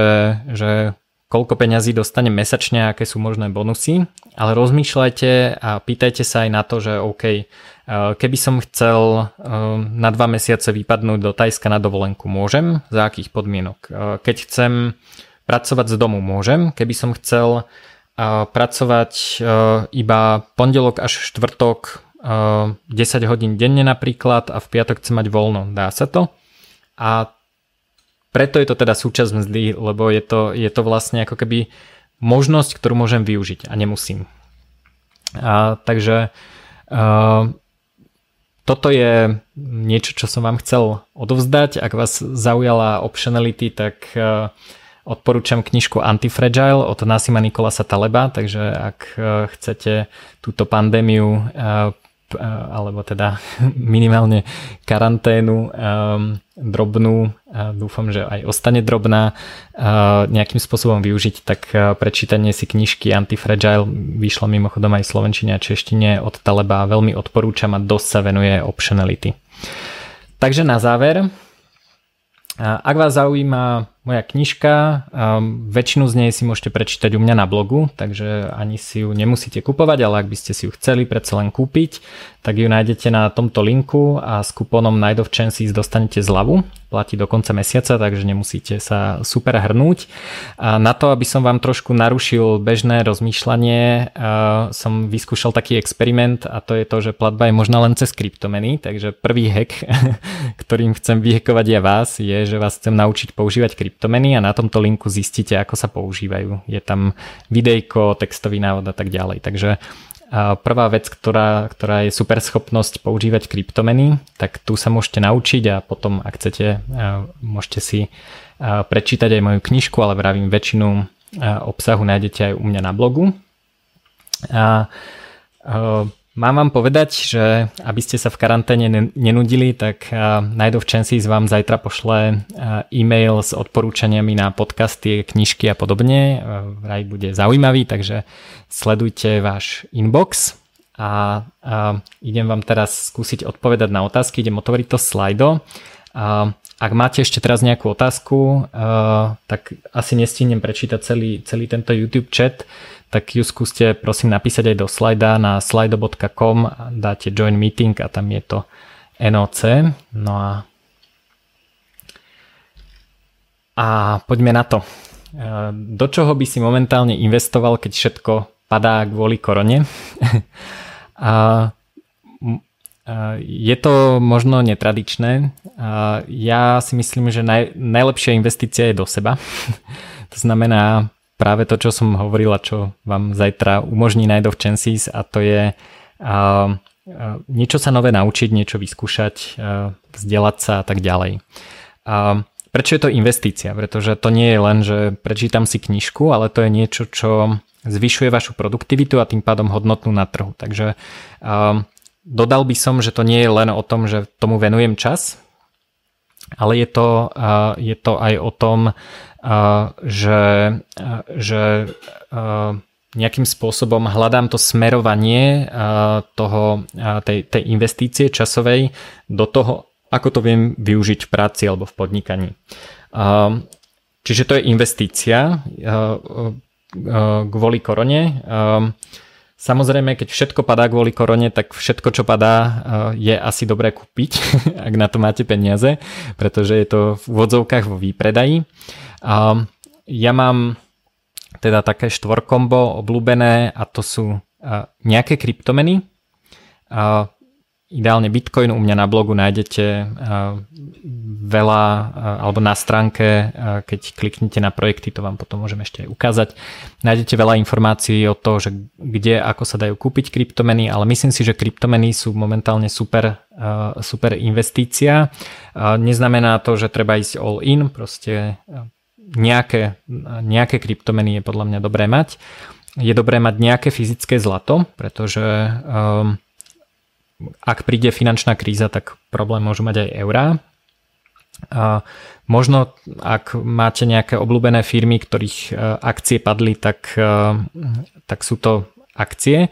No ale čo je super dôležité, je nechať si cash na krízu, pretože v kríze práve všetko padá. To znamená, že ak naozaj nastane finančná a hospodárska kríza, tak sa vám môže stať, že si práve ten byt alebo dom budete môcť kúpiť lacnejšie, ale to môžete len vtedy, keď máte si to za čo kúpiť. Čiže práve naopak, možno skúste predať niektoré veci, ktoré nepotrebujete ešte teraz, a vlastne ušetriť si peniaze na to, aby ste si mohli v budúcnosti tie lacnejšie veci kúpiť. Ako začať, aby som sa stal etickým hackerom? Toto je pre mňa ťažká otázka, lebo ja som uh, začal uh, hackovať na základnej škole a to bolo už veľmi dávno, takže neviem, ako úplne začína človek, ktorý by sa ním chcel stať teraz. a, ale uh, je to určite o tom poznať tie technológie a robiť cvičenia. A projekt O W A S P, uh, možno to tu aj otvorím, um, Uh, takto, O W A S P, Open uh, Web Application Security Project, uh, obsahuje rôzne tréningové materiály, príručky na testovanie, uh, napríklad teda uh, klasické, klasickú testing guide, um, uh, rôzne cheat-sheety, top ten, ale uh, je tu aj... Toto je teda Web Security Testing Guide, to je, to je teda príručka na, na testovanie, ktorú používajú etickí hackeri. A neviem, či tu je ešte WebGoat, uh, možno, možno niekde inde. Uh, to je vlastne zraniteľná aplikácia, ktorú si môžete uh, nainštalovať, a je to taký labák, ktorý môžete testovať. Keď sa naučíte dostatočné, dostatočné úvodné veci, tak potom u nás v Citadele máme tzv. Padawan program, kde ľudí, ktorí už trošku vedia hackovať a chcú sa posunúť ďalej, tak sa ich snažíme zaučiť práve preto, aby sme potom s nimi mohli spolupracovať. Takže keď už budete vedieť základné veci z tejto testing guide, tak sa kľudne ozvite, kľudne priamo mne. A ďalšia vec je projekt Hacktrophy, Ktorý, ktorý máme, a tam môžete testovať na živých systémoch. Je to, je to bug bounty program, kde dostanete odmenu, keď nájdete bezpečnostnú zraniteľnosť. Takže kľudne môžete hackovať niektoré z tých projektov, ktoré v tomto Hacktrophy sú, bez toho, aby ste sa museli báť, že vás niekto zažaluje a tak ďalej. Prečítajte si teda podmienky a, a môžete teda hackovať niektoré z týchto webov, a keď sa vám to podarí, tak vám vyplatia odmenu. Takže to sú také základné spôsoby. A ako vnímam kybernetickú bezpečnosť na Slovensku? Či považujem našu infraštruktúru fyzickú, softverovú alebo aj inštitucionálnu za dostatočnú? Um, Za dostatočnú určite nie, pretože chybovosť je veľmi vysoká a vlastne my máme pri testoch dosť veľkú úspešnosť, aj keď u nás je tá výhoda, že my väčšinou testujeme systémy, ktoré ešte nie sú živé, pretože keď testujeme niečo pre klienta, tak on nám to dá otestovať predtým, ako to nasadí.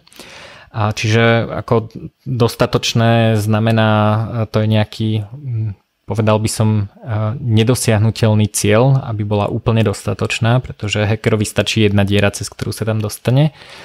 Ale myslím si, že v porovnaní s inými krajinami na tom sme veľmi dobre, alebo s nejakými, s nejakými inými infraštruktúrami. Takže aj napriek tomu, že som skeptický voči tomu, aká je, tak si myslím, že, že sú na tom, iní sú na tom horšie, niektorí. A aké knihy uh, Pravdu povediac neviem, možno tu testing guide.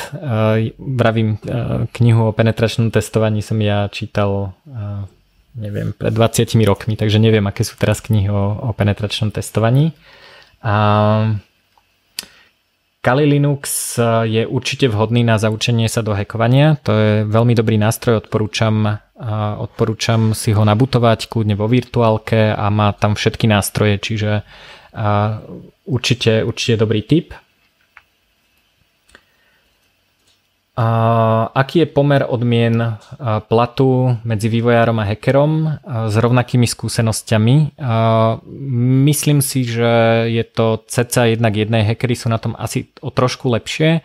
Uh, čo je veľmi zaujímavé, že veľmi dobrí hackeri na tom môžu byť uh, oveľa lepšie ako veľmi dobrí programátori. Čiže ten priemer bude plus minus rovnaký, ale alebo teda hackeri asi trošku lepšie, ale keď niekto sa zapája do bug bounty programov a proste vyhrá jednu, dve bounties po desaťtisíc mesačne, tak na to môže byť výrazne lepšie. Čo je super, že, že etický hacker vlastne nemusí pre nikoho pracovať, môže zbierať tieto bounties. Ale na úvod teda je dobré ísť asi robiť. Ako som začínal s hackovaním? Tak začínal som tak, že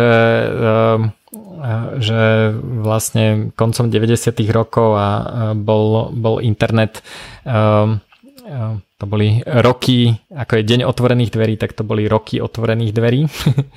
A ja som vlastne hackoval to, čo sa hackovať dalo na vtedajšom internete, čo bolo zo pár nejakých škôl a univerzity. Viac menej sme sa admini poznali a mohli sme si navzájom hackovať a zlepšovať tú bezpečnosť navzájom. Takže vtedy to bolo také zaujímavé, že, že všetci sme sa tak tešili, že tie systémy fungujú, že sa dá poslať e-mail a, a tak, tak keď to fungovalo, tak vlastne málo kedy uh, sa stalo to, že by to niekto chcel upgradovať. Proste keď niekomu fungoval mail server, tak sa ho už nechytal a, a proste neupdateoval ho. Takže to, čo dneska by sa už nemohlo stať, že niekto má uh, ako dlhodobo nejaký väčší mailový server na internete deravý, tak tam v pohode niekto mal rok de- deravý mail server a bál sa toho dotknúť. Takže to bolo, to bolo také iné zaujímavejšie obdobie. Uh, CRISPR, či po, považujem za hackovanie? Uh, áno, uh, je to teda nejaké kombo vedy a hackovania, ale je to práve, práve uh, podľa mňa veľmi dobrý hack, uh, ktorý vymyslela príroda.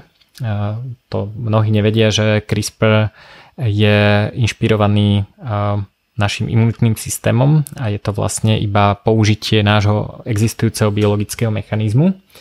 Um, Genetické manipulácia, hackovanie aj z etického hľadiska, je to podľa mňa nedoriešená otázka, ale myslím si, že, že to bude určite veľmi zaujímavá téma, hlavne teda, keď nebudeme riešiť choroby, ale už budeme riešiť to, že ako si zvýšiť í kvé alebo kapacitu plúc alebo niečo podobné, tak to budú veľmi zaujímavé etické otázky. Nemám na to a nejaký, nejaký finálny názor, ktorý by som prezentoval. Čo je zaujímavé, že tá technológia CRISPR je relatívne jednoduchá a to znamená, že keď ju zakážu niekde, tak to neznamená, že sa v malých labákoch v Tajsku nebude dať robiť tá genetická modifikácia. Čiže je, neviem sa vyjadriť úplne k tým etickým otázkam, ale myslím si, že akékoľvek zákazy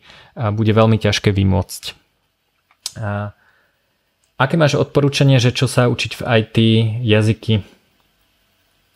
Čiže aké programovacie jazyky sa učiť?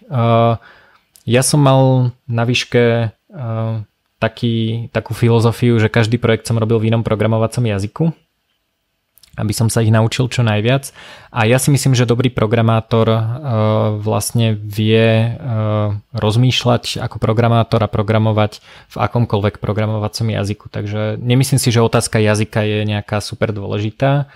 Uh, čo je praktické momentálne je pra- veľmi, veľmi praktický JavaScript, pretože je to technológia, ktorá je na webe aj na serveroch, to znamená, keď sa naučíte jeden jazyk, viete obslúžiť relatívne široké množstvo požiadaviek, use caseov ale čokoľvek, hlavne treba začať, netreba nad tým moc filozofovať, čokoľvek, čo sa začnete učiť, je super.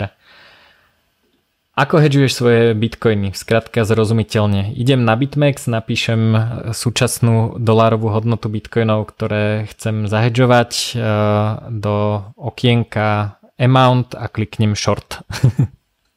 A dlhšia verzia je u mňa je, je v knižke Bitcoinové stratégie, tam je to popísané podrobnejšie a túto kapitolu posielam vlastne všetkým, ktorí sa prihlásia do mojho, do mojho newslettera, takže ak nemáš, ak si nechceš kúpiť knižku, tak sa k nej dostaneš aj takto, tam je to podrobnejšie popísané. Plánujem na toto urobiť aj online kurz, momentálne teda prebieha jeho crowdfunding, a takže nechcem to tu ukazovať detailne, lebo, lebo asi to nebude všetkých zaujímať.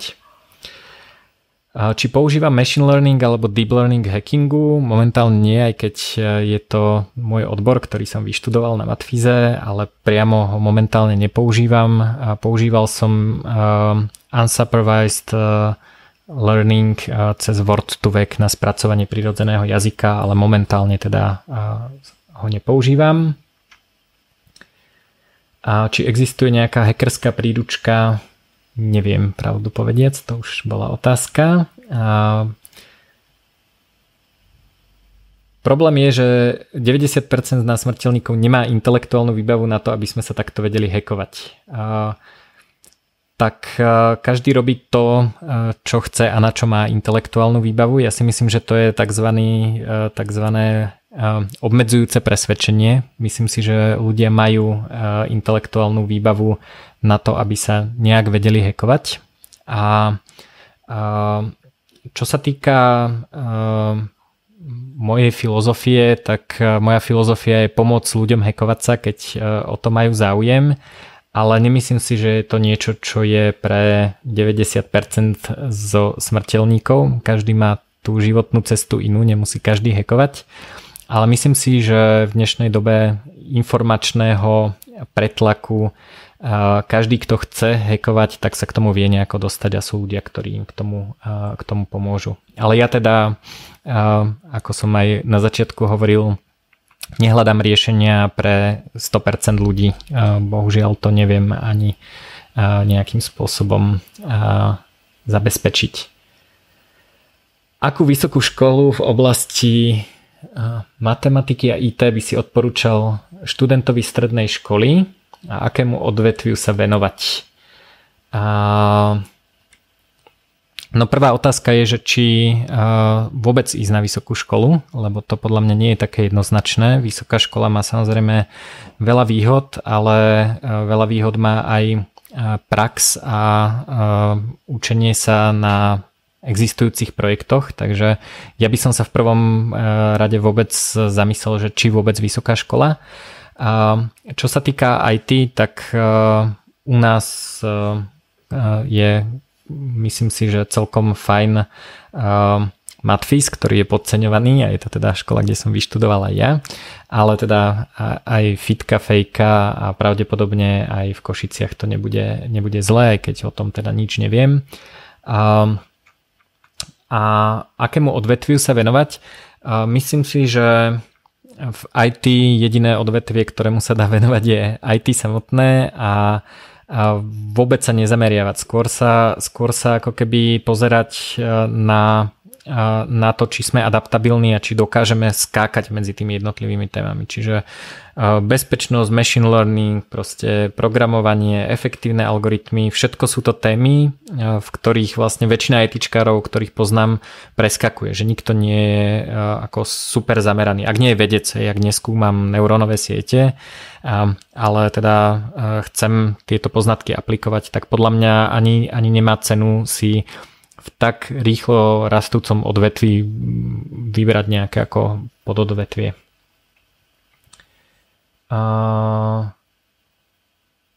Či nie je Kali Linux na začiatok príliš zložitý a či nie je lepšie začať s učením sa, ako systémy fungujú, a až potom sa učiť, ako ich napadať? Dá sa to z obidvoch strán, podľa mňa je to dobré robiť naraz. To znamená, že ako sa snažím pochopiť, ako ten systém funguje, tak paralelne s tým ho môžem napádať. Na to sú práve dobré tie labáky typu, typu WebGoat, ktorý sa dá používať aj z toho Kali Linuxu. Um, akákoľvek cesta, ako niekde treba začať, ono akože na začiatku to pôjde, pôjde ťažko, ale, ale dá sa k tomu nejakým spôsobom dostať. Uh, tú cestu si musí nájsť každý sám. Uh, Ako vnímam prácu hackeru, hackera z pohľadu nejakého zadosťučinenia? Uh, uh, teraz mi to zmysl, zmizlo pod nosom. Uh, áno. Uh, aha, tuto je to. Uh, nájdenie vulnerabilit asi nie je úplne triviálne a vyžaduje to niekedy dlhší, dlhý čas. Môže sa teda stať, že si v práci a nič si reálne neurobil. Um, tak vždy idem, ako keď, keď etický hacker pracuje, tak on vlastne overuje všetky typy zraniteľností. Takže to, že nenájdem zraniteľnosť, znamená, že som overil nejaký typ zraniteľnosti a mám v reporte ako zelenú kapitolu, kde som klientovi povedal, že, že tieto oblasti sú zjednodušene bezpečné, takže to, že by som mal pocit, že som nič neurobil, je málo kedy, ale nájdenie tých vulnerabilit, to nie je až také, až také zložité zase. Čiže to, že, to, že nájdeme dieru, je, je pomerne bežná vec. Takže ani si nepamätám, že by sme ako mali problém, že ako dva mesiace chodím do práce a nič som nenašiel. Práve naopak je to tak akože... Myslím si, že tak raz za deň až päť dní určite niečo nájdem. Takže, a vtedy je to teda veľká radosť. Takže ja si myslím, že, že, je, to, že je to fajn. Uh, môj názor na školu. Uh, neviem na to odpovedať uh, v... Vo, s ohľadom na vašu situáciu, lebo ju nepoznám. A ja som rád, že som tú školu vyštudoval, ale teraz by som sa asi rozhodol inak. Takže možno taký kompromis na úvod je skúsiť popri tej škole robiť aj niečo iné a, a nejakým spôsobom si nájsť nejakú tú cestu a nie, s niečím experimentovať. A myslím si, že škola sa dá aj odpauznúť. Neviem, aké sú úplne teraz tie pravidlá. A, takže, takže neviem na to poved- odpovedať nejakú univerzálnu odpoveď. Či je podľa mňa informatika celoživotné zameranie alebo len dočasné? A informatika je super v tom, že ju potrebuje každý. A je to...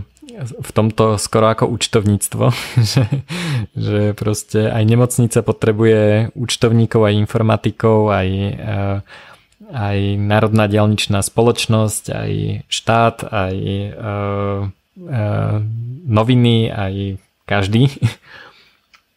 V dnešnej dobe už aj farmári. A, takže uh, myslím si, že to, čo je pre mňa pekné na informatike, je to, že mi umožnila venovať sa všetkým možným odvetviam. Čiže, čiže nie je to nejaké, nejaké super obmedzujúce, práve naopak je to veľmi pestré. Takže ja sa na to pozerám tak, že, že nie je to celoživotné zamestnanie, pretože vďaka tej informatike sa môžem dostať do všetkých tých oblastí a môžem mať, môžem sa venovať veľkému množstvu oblasti. A aký ó es používam? A macOS, Linux, a iOS a Android. A na tomto notebooku mám macOS a na mobile, ktorý používam, mám iOS, ale používam aj Linux, aj Androidové zariadenia. A či si myslím, že sa bude dať niekedy kódy dizajnovať len na základe laických hlasových pokynov za asistencie á í, čiže nebude treba vedieť žiaden programovací jazyk? A nevylučujem to, myslím si, že nejaké kategórie aplikácií áno, ale tie tým pádom nebudú až také zaujímavé a budú ich robiť nejaké, nejaké jednoduchšie um, agentúry možno, alebo, alebo dokonca online služby.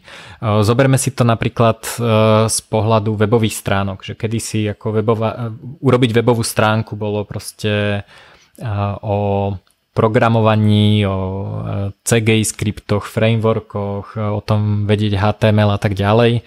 Teraz idete na službu Weebly alebo čokoľvek podobné, alebo na WordPress a jednoducho si ten web vyklikáte.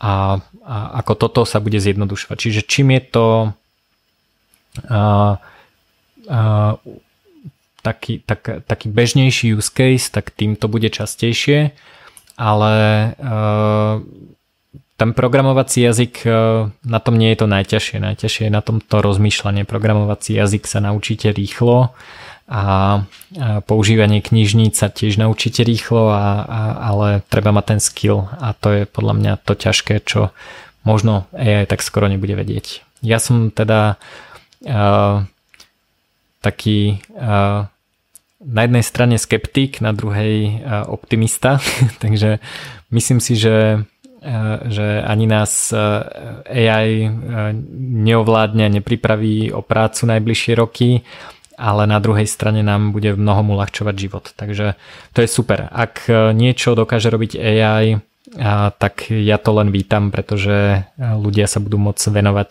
iným zaujímavejším veciam. Ale nemyslím si, že učenie sa programovania je zbytočné, lebo to nahradí á í. A projekt Paralelná Polis môžem priblížiť. Dobre, pozeral som ešte ostatné otázky. Dobre, čiže či by som vedel priblížiť projekt Paralelná Polis, tak Paralelná Polis je projekt, ktorý sme založili najprv v Prahe. Je inšpirovaný vlastne Václavom Bendom počas komunizmu, kedy sa snažili vytvoriť paralelné štruktúry, keďže žili v totalite, ktorá nebola, ktorá im nevyhovovala z mnohých etických, morálnych a funkčných požiadaviek, tak sa snažili vlastne vytvoriť paralelnú spoločnosť. No a my sme si povedali, že chceme vytvoriť tiež niečo, čo hľadá paralelné riešenia k takým tým bežným. Je to taký hack systému, je trošku iný ako väčšina bežných hackov systému, lebo tie sa buď snažia ako opraviť ten klasicky existujúci systém, ja neviem, založím politickú stranu, kandidujem, vyhrám a opravím to zákonmi. A veľa, veľa ľudí ho chce zničiť, čo tiež teda nie je náš prístup, a pre nás je zaujímavé sa pozrieť, že či nedokážeme tie služby a tie projekty, ktoré, alebo tie spoločenské funkcie, ktoré, ktoré robí štát, ale aj mnohé iné oblasti mainstreamové, že či ich nedokážeme nahradiť nejakým lepším paralelným riešením. Čiže nejdeme do konfliktu. Je, vychádza to teda z toho, čo robil Benda, a my, my toho akurát robíme teraz uh, už trochu viac. Je to paralelné vzdelávanie, paralelný finančný systém založený na kryptomenách. Paralelná Polis v Prahe a Bratislave je vlastne prvé miesto na svete, kde sa dá platiť iba kryptomenami, pretože chceme skúmať práve ten paralelný finančný systém. Uh, to, že okolo je teda klasický, je fajn, ale nás zaujíma ten paralelný. Hovoril som počas um, tej prvej časti, že, že sme napríklad vytvorili projekt paralelných svadieb, kedy vlastne sa snažíme odsimulovať tú spoločenskú inštitúciu svadby a nejakým alternatívnym spôsobom, ktorý nezávisí na štátnom manželstve a na jeho definícii. A skúmame a ostatné inštitúcie typu riešenie sporov, a biohacking, a čo také ešte... Uh, open source v zmysle hudby, paralelná produkcia, tri dé tlač a tak ďalej. Uh, najjednoduchšie je podľa mňa prísť sa pozrieť. Paralelná Polis sa skladá z kaviarne, uh, kde sa dá teda platiť iba kryptomenami a je biohackerská, máme tam také zaujímavé biohacky. Uh, druhá časť je coworking, a tretia časť je Institute of Cryptoanarchy, kde robíme prednášky o tých paralelných riešeniach, a môžete si pozrieť aj moje podcasty, ak vás to zaujíma. O Paralelnej Polis mám asi jeden alebo dva podcasty a vysvetľujem to tam podrobnejšie, len teda dodávam, že Paralelná Polis je teraz zavretá kvôli, kvôli možnej nákaze, takže, takže až keď ju otvoríme, tak sa prídite pozrieť, radi vás uvidíme. A podnikanie vychádza určite lepšie, no myslíš si, že aj konkrétne na Slovensku s našimi zákonmi je to menej rizikové? A podnikať môžeme na základe zákonov, ktoré si vyberieme, ak teda podnikáme v krajine a, alebo cez internet a poskytujeme služby, takže um, podnikanie je teda široký pojem, ale ako to, že sme na Slovensku, neznamená, že musíme aj na Slovensku podnikať. Môžeme, môžeme podnikať v inej krajine, ktorá nám vyhovuje a, a žiť stále tu. Nie je to, nie je to žiadny problém. Takže ja napríklad mám firmy aj v Čechách a, a, a Nie, nie, je to ako, nie je to žiadny problém, dá sa teraz za, založiť estonská firma pomocou e-residency programu a tak ďalej, takže a zákony, ak, ak vás zákony štvú, tak prvý hack je zamyslieť sa, že či si nemôžem vybrať to, že budem plniť iné zákony. A prečo ľudia zbierajú maily ako ty, newsletter, aby mali ľudí, ktorí môžu napísať o svojich nových projektoch? Keby som sa mal znova rozhodnúť, či ísť na výšku alebo nie, išiel by si? Keby som sa ja mal? Ja nie momentálne, pretože si myslím, že sa dokážem učiť už oveľa efektívnejšie. To ale neznamená, že to sa bude diať automaticky, takže Uh, takže treba si ako to učenie prioritizovať. Ja sa stále učím pomerne dosť, čítam knihy, skúmam, robím rôzne projekty a ja osobne sa teda učím najlepšie tak, že niečo robím. Takže keď sa chcem niečo naučiť, tak to chcem uh, najprv urobiť. a, a, čiže pre mňa je toto oveľa efektívnejšie ako počúvať nejakú prednášku niekoho. Takže ja by som nešiel, ale každý človek je iný, takže to nechcem hovoriť. Či mám nejakého obľúbeného ekonóma? A pochopiteľne okrem Taleba určite Juraja Karpiša. A možno Michaela Mangera a Russa Robertsa. A Russ Roberts robí podcast EconTalk. Juraj Karpiš napísal knižku Zlé peniaze a má super zaujímavý newsletter Zlé peniaze, dobrý život. A čo povieš na zárobky informatikov, keď ich porovnáš s ostatnými prácami, lekár, ekonom a tak ďalej? Uh, no, informatici sú v bubline, takže momentálne sme na tom veľmi dobré, teda sú na tom veľmi dobré tí, ktorí pracujú ako informatici. Um, Čo sa týka lekárov, tak lekár, ak chce niekto byť lekár, tak určite nie kvôli zárobku. Musí to byť niečo, čo človeka podľa mňa láka z iných dôvodov ako, ako z pohľadu zárobku. Takže neviem, nerobil som nič iné, ani som na tom, nad tým neuvažoval. Ja si myslím práve opačne, že ako povolanie pre mňa je... je vlastne len oblasť, v ktorej v tomto momente podnikám. A ja by som sa nerád definoval ani ako informatik dlhodobo, čiže, čiže nemám to ako keby tak obmedzené, že teraz chcem byť informatik. V akej krajine by si odporučil založiť firmu pre online podnikateľa? Veľmi závisí od mno, mnohých vecí. Estonsko je veľmi fajn, ale závisí to od veľa okolností a treba sa poradiť s niekým, kto tomu rozumie, čo nie som ja. Koľko hodín denne pracujem a či cez víkend? No keďže podnikám, tak neviem, či je víkend alebo týždeň, takže neviem, či cez víkendy pracujem, ale je to veľmi rôzne. Niekedy pracujem veľa, niekedy týždeň nerobím nič. U mňa je to také, že sa... snažím čo najrýchlejšie striedať obdobie učenia, takže sa tvárim, že som v škole, produkovania, práce a dôchodku, čiže odpočinku. Nemyslím si, že je dobré najprv chodiť do školy, potom produkovať a potom oddychovať na dôchodku, čo je teda štruktúra života väčšiny z nás, ale... Práve, práve naopak si myslím, že to treba striedať stále. Takže aj keď chodíte do školy, tak popri tom aj pracujte, aj oddychujte. Keď už chodíte do práce, tak sa treba stále učiť nové veci, pretože svet sa vyvíja veľmi rýchlo a treba aj oddychovať. Takže, a, takže ja, to, ja to veľmi intenzívne kombinujem. Čo je moja motivácia pre všetko, čo robím? A zo začiatku to boli peniaze a teraz je to už len pocit sebarealizácie. Mňa peniaze, pravdu povediac, až tak nemotivovali. Ja som zvedavý a mňa baví učiť nové veci, experimentovať s nimi, interagovať s ľuďmi, čiže pre mňa, pre mňa je to tá zvedavosť. Aké máš hobby mimo práce a koľko si počas roka úplne mimo internet technológie dovolenka? Tak hobby mimo práce mám veľa, venujem sa... Takto je ťažké povedať, že, že čo je u mňa vlastne práca a čo je hobby.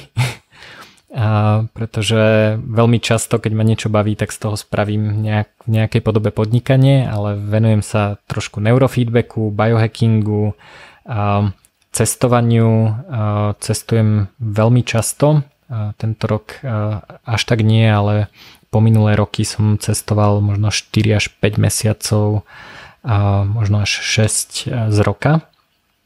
A čiže a mimo technológie nie som skoro nikdy, teda okrem toho, že meditujem, tak veľmi málo kedy. A programátor, hacker v osemnástich rokoch, je to podľa teba možné? Ja som začínal v štrnástich, takže možné to určite je. Teraz to je trošku ťažšie, lebo tých technológií je viac, ale, ale všetko je možné a, a myslím si, že mladí ľudia zachránia svet, takže určite sa toho netreba báť. Ako vidím budúcnosť bitcoinu a kryptomien? Uh, uh, vidím ju ružovo, ale cenu odhadnúť neviem, pretože, uh, pretože je to naozaj veľmi, veľmi nevyspytateľné a veľmi nepredvídateľné, takže uh, veľmi, veľmi, ťažko, uh, veľmi ťažko povedať, uh, uh, prečo ju vidím pozitívne. Je to podľa mňa poistka proti zlyhaniu štátnych peňazí a štátneho finančného systému. To teda nie je niečo, čo by som chcel, lebo to prinesie vo svete veľa utrpenia, ale myslím si, že je veľmi dobré, že v prípade, že by sa s finančným systémom niečo stalo, s dolármi, s eurami a, a s tým klasickým inštitucionálnym nastavením, tak som veľmi rád, že už teraz máme alternatívu, takže ja si myslím, že z dlhodobého hľadiska je to veľmi dobrá alternatíva, ktorá, a, ktorá nám a, pomôže, a, ktorá nás možno v mnohých veciach zachráni. A, ale, a, ale čiže ako dlhodobo si myslím, že je dobré mať nejaké kryptomeny, pretože ak máte všetko len v eurách alebo v dolároch alebo v českých korunách a niečo sa s tým finančným systémom stane, tak je dobré mať nejakú poistku, ktorá nie sú eurá, doláre a české koruny. A okrem kryptomien to teda u mňa je aj zlato, ale um, vôbec neviem predpovedať uh, budúcu cenu. Takže, uh, takže tak... Uh, Ďakujem vám veľmi pekne, bolo to, bolo to veľmi fajn, boli veľmi zaujímavé uh, otázky uh, a dúfam, že ste si z toho niečo zobrali. Uh, verím, že, uh, že vás uh, ne, nebudete mať panický strach uh, z nákazy, ale na druhej strane je dobré si dávať, uh, uh, si dávať pozor. A u mňa na blogu uh, nájdete... Uh, o koronavíruse a jeho matematických vlastnostiach, exponenciálach a tak ďalej um, um, blogy a spravil som aj video o tom, ako sa ako fungujú pravdepodobnosti a exponenciály, takže ak vás to zaujíma, tak odporúčam sa vám na to pozrieť, určite to nepodceňujte a určite zase na druhej strane ani neskončil svet, aspoň zatiaľ. A Takže, takže ďakujem vám veľmi pekne a ak by ste chceli knižku, tak, tak stále teda hovorím, že platí tento kupón a, a, a zajtra teda očakávajte e-mail od Night of Chances. Ďakujem organizátorom Night of Chances za to, že takto super super rýchlo vlastne zorganizovali takúto alternatívu ku klasickému fyzickému stretnutiu. Ja som na Night of Chances chcel už ísť dávno, dokonca to už aj skoro vyšlo, ale teda prekazil to, prekazil to vírus a, a myslím si, že úspešné projekty sú definované práve tým, že sú adaptabilné a, a, a že sa dokážu vynájsť aj v takejto situácii. Takže myslím si, že takéto super rýchle zorganizovanie webináru bolo, bolo to, čo robí Night of Chances takým inovatívnym a, a, a vlastne som veľmi vďačný, že sa to podarilo a som vďačný aj vám, že ste, že ste si našli čas a, a vypočuli si moje reči. Takže majte sa pekne, ďakujem. Na záver už iba informácia. Predložil som crowdfunding kampaň k projektu Etický vexlák. Takže ak vás zaujíma, ako vyhekovať financie, ako sa poistiť proti prípadnému krachu nejakého štátneho systému, ako zvýhodnenie kupovať, predávať, prípadne si požičať na základe bitcoinov, ktorých máte a všeličo iné. A, a tak som predĺžil tú crowdfunding kampaň hlavne preto, že ona už síce dosiahla svoj cieľ, ale je to zároveň jednoduchý spôsob, ako si to môžete objednať. A, a keď sa bude objednávať, samozrejme budem to predávať aj u mňa v e-shope ako kurz, ale ten bude trošku drahší a A takýmto spôsobom si ho budete môcť kúpiť, keď už bude hotový a budete k nemu mať okamžitý prístup. Takže ja teraz na ňom intenzívne makám, tak, takže izolácia mi až tak hrozne neprekáža, pretože aj tak sám nahrávam tento kurz, takže, takže využívam vlastne tú izoláciu a to menšie množstvo stretnutí na to, aby som vám tento kurz mohol dokončiť a aby ste sa k nemu čoskoro dostali. Takže to je to, na čom robím ja. Myslím si, že je to obrovská príležitosť nielen teda pre mňa urobiť ten kurz, ale najmä pre ľudí, ktorí trošku rozmýšľajú inak ohľadom hackerského mindsetu, krypta a tak ďalej. Takže, takže toto je niečo, na čo upriamujem vašu pozornosť. Na začiatku podcastu som hovoril o mojom blogu Ako zvládnuť krízu a o zázname z biohackerského meetupu. Obidve nájdete na mojom blogu. A ako poslednú vec odporúčam do vašej pozornosti program hlavne teda Pražskej paralelní polis, ale zapája sa aj Bratislavská paralelná polis s názvom Corona Nights. Je to úžasná vec, pretože obidve tieto inštitúcie vlastne robia každodenné, alternatívne alebo paralelné televízne vysielanie. Naozaj každý deň nachystať program je úžasná vec a môžete si ho pozerať z domu na Facebooku, YouTube a Twitchi Paralelnej polis. Takže odporúčam sa na to pozrieť. Majte sa pekne, ďakujem za pozornosť.